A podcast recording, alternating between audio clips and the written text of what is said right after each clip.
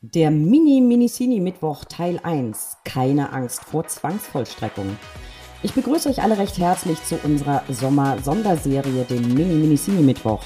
Heute mit Teil 1. Keine Angst vor der Zwangsvollstreckung.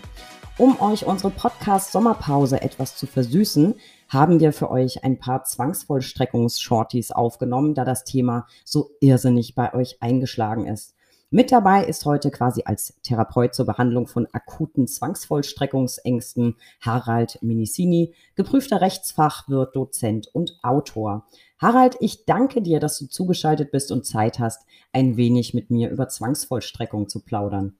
Ja, hallo Steffi, auch von meiner Seite herzlich willkommen. Ich freue mich natürlich auch, den Sommer so ein bisschen mit der Zwangsvollstreckung zu versüßen.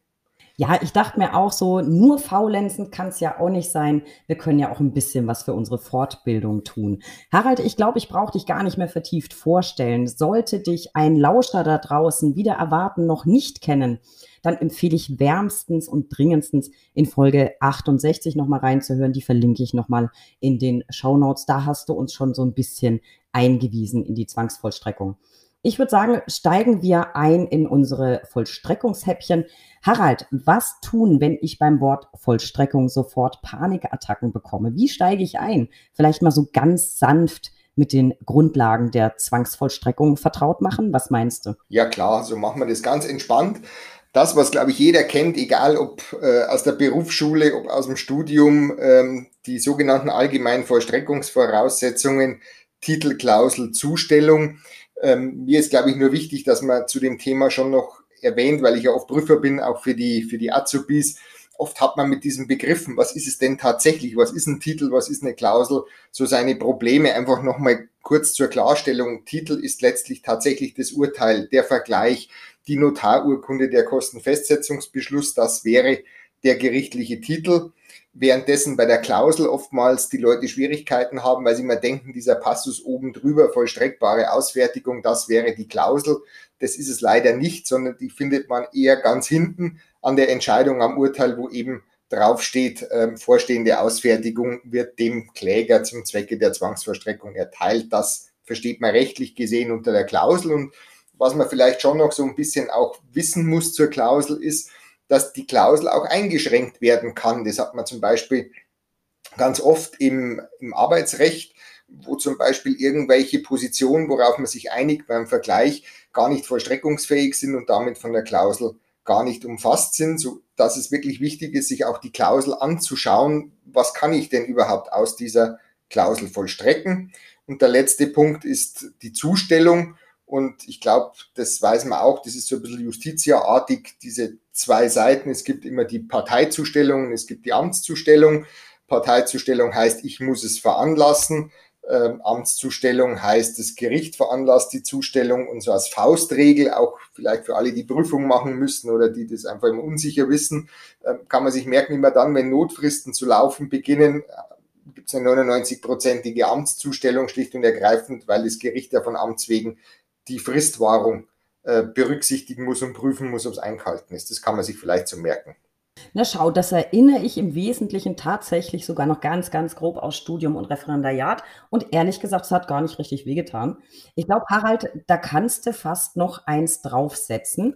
Vielleicht so ein paar besondere Vollstreckungsvoraussetzungen, die da noch dazukommen können. Was gibt's da so? Also mir fällt jetzt spontan ein, und ich bin jetzt wirklich kein Profi, Wartefrist fällt mir spontan ein und Sicherheitsleistung. Ja, da bist du so gar nicht so weit weg vom, vom Profi, muss ich sagen. Das sind die sogenannten besonderen Vollstreckungsvoraussetzungen. Also, obwohl ich die allgemeinen Vollstreckungsvoraussetzungen in meinem Fall erfüllt habe, kann es trotzdem sein, dass ich immer noch nicht vollstrecken kann, weil es noch sogenannte besondere Vollstreckungsvoraussetzungen gibt. Und zwei wesentliche hast du schon genannt. Einmal die Wartefrist. Die kennt man gerade bei Kostenfestsetzungsbeschlüssen von zwei Wochen. Bei Notarurkunden ist die Wartefrist auch noch Thema. Bei äh, Anwaltsvergleichen äh, ist die Wartefrist Thema. Heißt also, ich kann noch nicht vollstrecken, solange diese zweiwöchige Frist nicht abgelaufen ist.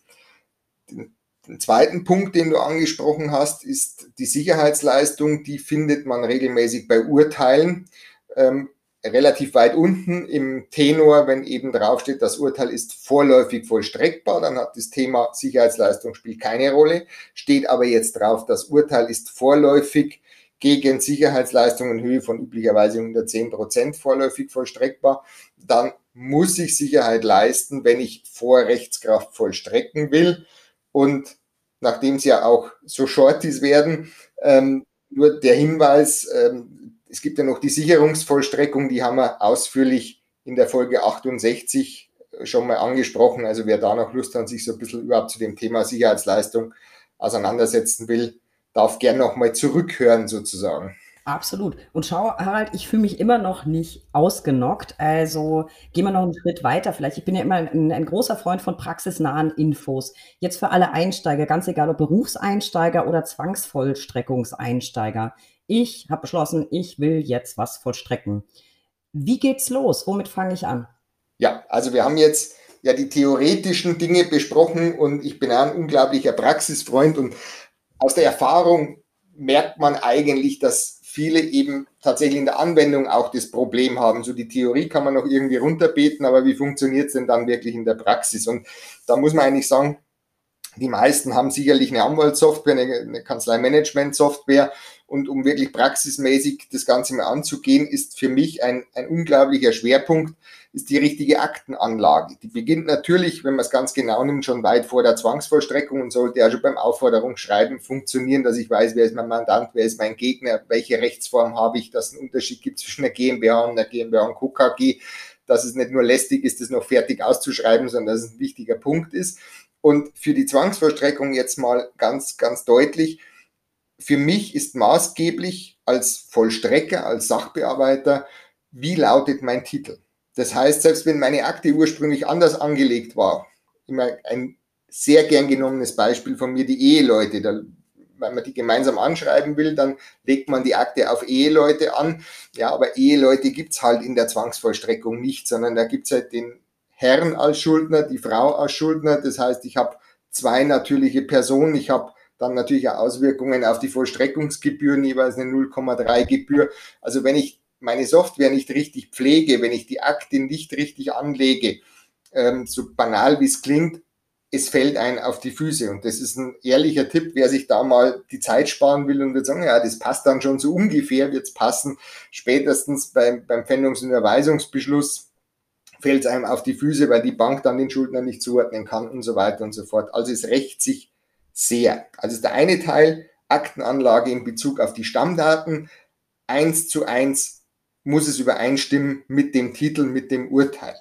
Und sollte wirklich man feststellen, ja, das Urteil ist ja schon falsch, weil ein Tippfehler drin ist, weil man den Meier anders schreibt oder wie auch immer, dann wäre das Urteil zu berichtigen. Es nutzt also nichts, wenn ich, wenn ich dann im Vollstreckungsauftrag irgendwie den Namen so schreibe, wie ich meine, dass er richtig ist, sondern ich muss mich tatsächlich am, am Urteil, am Titel orientieren.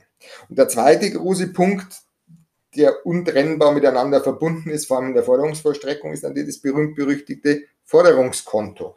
Und auch da beginnen natürlich die Feinheiten und auch daran muss ich mich zwingend am Titel orientieren. Also ich muss halt schlicht und ergreifend die Zinssätze übernehmen, die tituliert sind, die Zinsläufe übernehmen, die tituliert sind und nicht die ich mir wünsche. Und auch hier gilt das Gleiche ähm, selbst wenn ich theoretisch dann in der Klage den falschen Zinssatz erwähnt habe, ich werde nicht höher gehen können. Also eine Faustregel ist definitiv, ich kann immer unter der titulierten Forderung bleiben, also weniger verlangen, als mir der Titel zuspricht. Ich kann aber nie mehr verlangen. Also der Klassiker, wenn ich sagen würde, Verzugszinsen wären eigentlich neun Prozent über Basiszins geschuldet, das habe ich jetzt kapiert, wäre gut.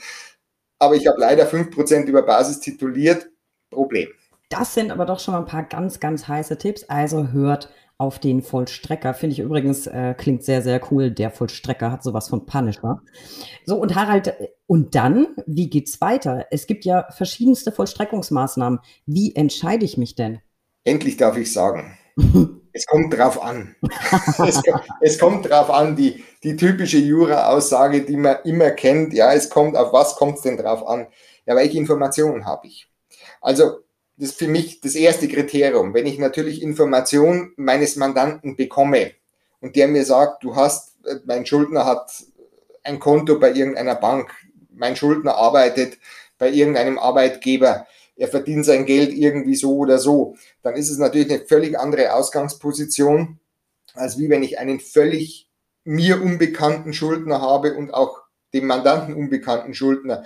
Man denkt an, an Versandhändler und so weiter, die über Internetportale bestellen und, und, und Bestellungen aufnehmen. Die haben in der Regel keine Informationen großartig über, den, über ihren Kunden. Dementsprechend wird man da erstmal das komplette Programm abfahren müssen. Stichwort Vermögensauskunft. Stichwort Gerichtsvollzieher mit der Auskunftsbeschaffung, Informationsbeschaffung zu beauftragen, üblicherweise eben im Rahmen der Vermögensauskunft oder eben wesentlich moderner im, im Rahmen der Drittauskünfte. Dazu werden wir, glaube ich, im Detail noch kommen. Würde ich im Umkehrschluss aber Informationen vom Mandanten bekommen, ist es natürlich der bevorzugte, der kostengünstigere und der schnellere Weg, direkt in Richtung Kontenpfändung zu denken, in Richtung Lohnpfändung zu denken und so weiter. Also auf das kommt es an. Sehr gut. Das sind einige Themen, die du jetzt angesprochen hast. Die werden wir tatsächlich alle noch äh, behandeln. Wir haben ja ein paar mehr Shorties geplant. Jetzt mal unterstellt, ich habe die Vollstreckung auf den Weg gebracht und denke mir jetzt, hm, würde ich gern wieder rückgängig machen. Kann ich eine Vollstreckung wieder rückgängig machen? Und in welchen Fällen bietet sich das an und wie geht das genau? Ja, das ist eigentlich fast die typische Anwaltsfrage, muss ich sagen, weil die Junganwaltsfrage. Ähm, in meinen Seminaren habe ich da öfter mal dann den, den Anwalt, der, der sagt, Mensch, ich traue mich gar nicht so zu vollstrecken, weil nicht, dass ich was falsch mache und es, und es geht dann alles schief. Also ich kann zur Beruhigung sagen, der Gläubiger ist mal grundsätzlich Herr des Vollstreckungsverfahrens. Also er entscheidet, ähnlich wie im Klageverfahren, in welchem Umfang klage ich, in welchem Umfang vollstrecke ich ähm, und wann höre ich auch wieder auf mit dem Vollstrecken. Ähm, der Haken an der ganzen Geschichte ist natürlich immer ähnlich wie im Prozess. Was ist mit den Kosten? Also ich kann generell natürlich jeden Vollstreckungsauftrag wieder zurücknehmen. Ich kann jede Kontopfändung zurücknehmen. Ich kann auch betragsmäßig eine Kontopfändung wieder reduzieren. Also alles das ist möglich, wenn wirklich ein Fehler passiert ist. Die Frage ist nur, wenn ich es endgültig zurücknehme, habe ich in der Regel das Problem, dass diese Kosten, die jetzt entstanden sind, nicht nach 788 vom Schuldner zu erstatten sind. Das ist mein Kernrisiko, was ich habe. Ansonsten ähm, bin ich hier mehr oder weniger vogelfrei und kann auch wieder zurücknehmen und agieren. Aber in dem Zusammenhang vielleicht noch schnell ein, ein Beispiel, das so aktuell ist. Ich habe hab erst gestern äh, hier einen Vortrag gehalten und da kam eigentlich genau diese, diese Frage, Stichwort Haftbefehl. Ähm, kommen wir auch nochmal genauer drauf und da war jetzt die Aussage eines, eines Teilnehmers, der gesagt, na ja, wir vollstrecken eigentlich den Haftbefehl nicht oder nicht gern, weil ich Angst vor den Haftkosten habe. Und dann habe ich gesagt, warum? Ja, Antwort war, ja, der kann ja schlimmstenfalls sechs Monate einsitzen quasi auf meine Kosten. Und dann sage ich, nee, weil auch hier ist wieder genau Herr des Verfahrens ist der Gläubiger. Dann nehme ich meinen Antrag zurück und in dem Moment muss er leider wieder entlassen werden. Also das heißt, eben diese Scheu zu haben, ich mache es lieber nicht, weil ich dann Angst habe. Sie steuern das Verfahren, äh, wann nehme ich sozusagen einen Antrag zurück, wann beende ich das Ganze und wie tief gehe ich. Angst genommen, Steffi?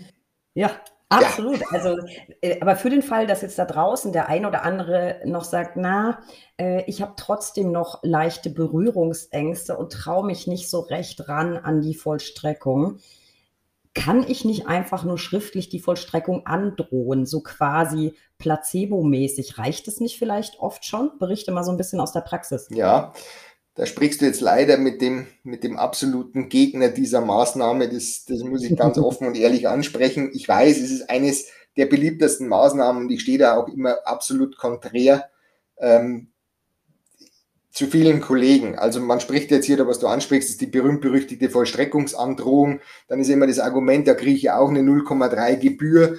Äh, für das, dass ich eigentlich wenig Arbeit habe, ist doch eigentlich der bequemere Weg und wie gesagt, ich kann nichts falsch machen und so weiter da gibt es ein paar Argumente, die dagegen sprechen. Ähm, das erste Argument ist natürlich, gebührenrechtlich ist es nicht ganz so einfach, weil ich ja theoretisch diese Vollstreckungsandrohung nur dann machen kann, wenn ich alternativ zu diesem Zeitpunkt auch vollstrecken könnte. Also das heißt, dieser Erstattungsanspruch ist generell mal nicht ganz so klar, nenne ich es mal. Ähm, das zweite ist, ja, was mache ich jetzt, wenn der bezahlt, aber meine 0,3 Gebühr nicht bezahlt? Für diese Vollstreckungsandrohung, dann habe ich im Endeffekt den größeren Aufwand, weil ich jetzt nach 788 diese 0,3 Gebühr erst wieder festsetzen lassen muss, muss dann gucken, wie sieht's der Rechtspfleger, war ich zu schnell, war ich nicht zu schnell, kriege ich's, kriege ich's nicht. Im Endeffekt habe ich jetzt den Riesenaufwand. Jetzt kann man natürlich immer noch sagen, naja, dann ist es die 0,3 Gebühr und wenigstens hat der Gläubiger sein Geld. Da würde ich sogar konform gehen, da bin ich sehr großzügig, weil ich sage, das Wichtigste ist eigentlich, dass der Mandant auch zufrieden ist und was wir dann mit der Gebühr machen, ist vielleicht sekundär. Aber wo ich die größeren Bedenken habe, ist einfach, für mich ist die außergerichtliche Vollstreckungsandrohung an sich die Aufforderung an den Schuldner, schau, dass du dein Geld beiseite schaffst, weil bald geht's los. Also das heißt, eigentlich warne ich ihn vor und was viele nicht so sehen oder vielleicht sich auch nicht so Gedanken machen, für mich ist eine klare Aussage, es gibt kein Kollegialiter in der Zwangsvollstreckung. Also in dem Moment hat es auch nichts mit dem Kollegen zu tun oder ich unterstelle auch dem, dem, dem gegnerischen Anwalt nichts, aber in dem Moment muss jeder seine Hausaufgaben machen. Der Gläubiger ist eigentlich dafür da, für Überraschungseffekte zu sorgen. Umgekehrt, der Schuldnervertreter hat seinen Mandanten so umfassend zu beraten und zu betreuen, um zu sagen, du, es besteht jetzt die Gefahr, bald könnte vollstreckt werden, was auch immer dann das für Folgen hat. Und deshalb bin ich kein Freund von der Vollstreckungsandrohung. Es gibt natürlich nur Ausnahmen, wie immer, wenn ich irgendwo große Firmen habe oder sonstiges, Versicherungsgesellschaften, wo man halt sagt, mein Gott, da gehe ich nicht davon aus, dass die jetzt äh, ihr Vermögen beiseite schaffen, sondern der Sachbearbeiter pennt und hat halt nicht bezahlt, dann machen wir es halt mit dem Schreiben. Was aber auch schön ist, bei einer großen Versicherungsgesellschaft Konto dicht machen, ist auch schön. Also Harald, mich hast du, mich hast du völlig überzeugt, klingt absolut in sich schlüssig. Ich würde sagen, dann halten wir doch zum Ende unserer ersten Therapiesitzung fest, Leute, traut euch. Es ist keine Hexerei und im schlimmsten Fall kann man es auch wieder zurücknehmen. Harald, ich danke dir sehr für deine Zeit und die tollen Infos rund um die Vollstreckung. Ich fand, das war ein sehr, sehr sanfter Einstieg, fast schon homöopathisch. Und ich würde sagen, nächste Woche gehen wir im Mini-Minicini-Mittwoch so ein bisschen ans Eingemachte. Bist du dabei? Ja, selbstverständlich. Wir sehen uns nächste Woche in alter Frische. Bis dann. Hervorragend. So, so, machen wir das. Ein Wort noch an unsere Zuhörer. Besucht uns unter www.brack.de für tagesaktuelle Infos rund um den Anwaltsberuf. Abonniert diesen Podcast. Wir freuen uns über jeden neuen Zuhörer. Folgt uns auf Instagram unter recht unterstrich interessant und werft einen Blick in die Show Notes. Da habe ich nochmal die letzte Folge mit Harald verlinkt. Harald, ich freue mich auf die nächste Folge mit dir und bin gespannt, was ich dann Neues dazu lerne. Ich würde sagen, bis Mittwoch. Ich danke dir. Bis Mittwoch, Steffi. Tschüss. Tschüss.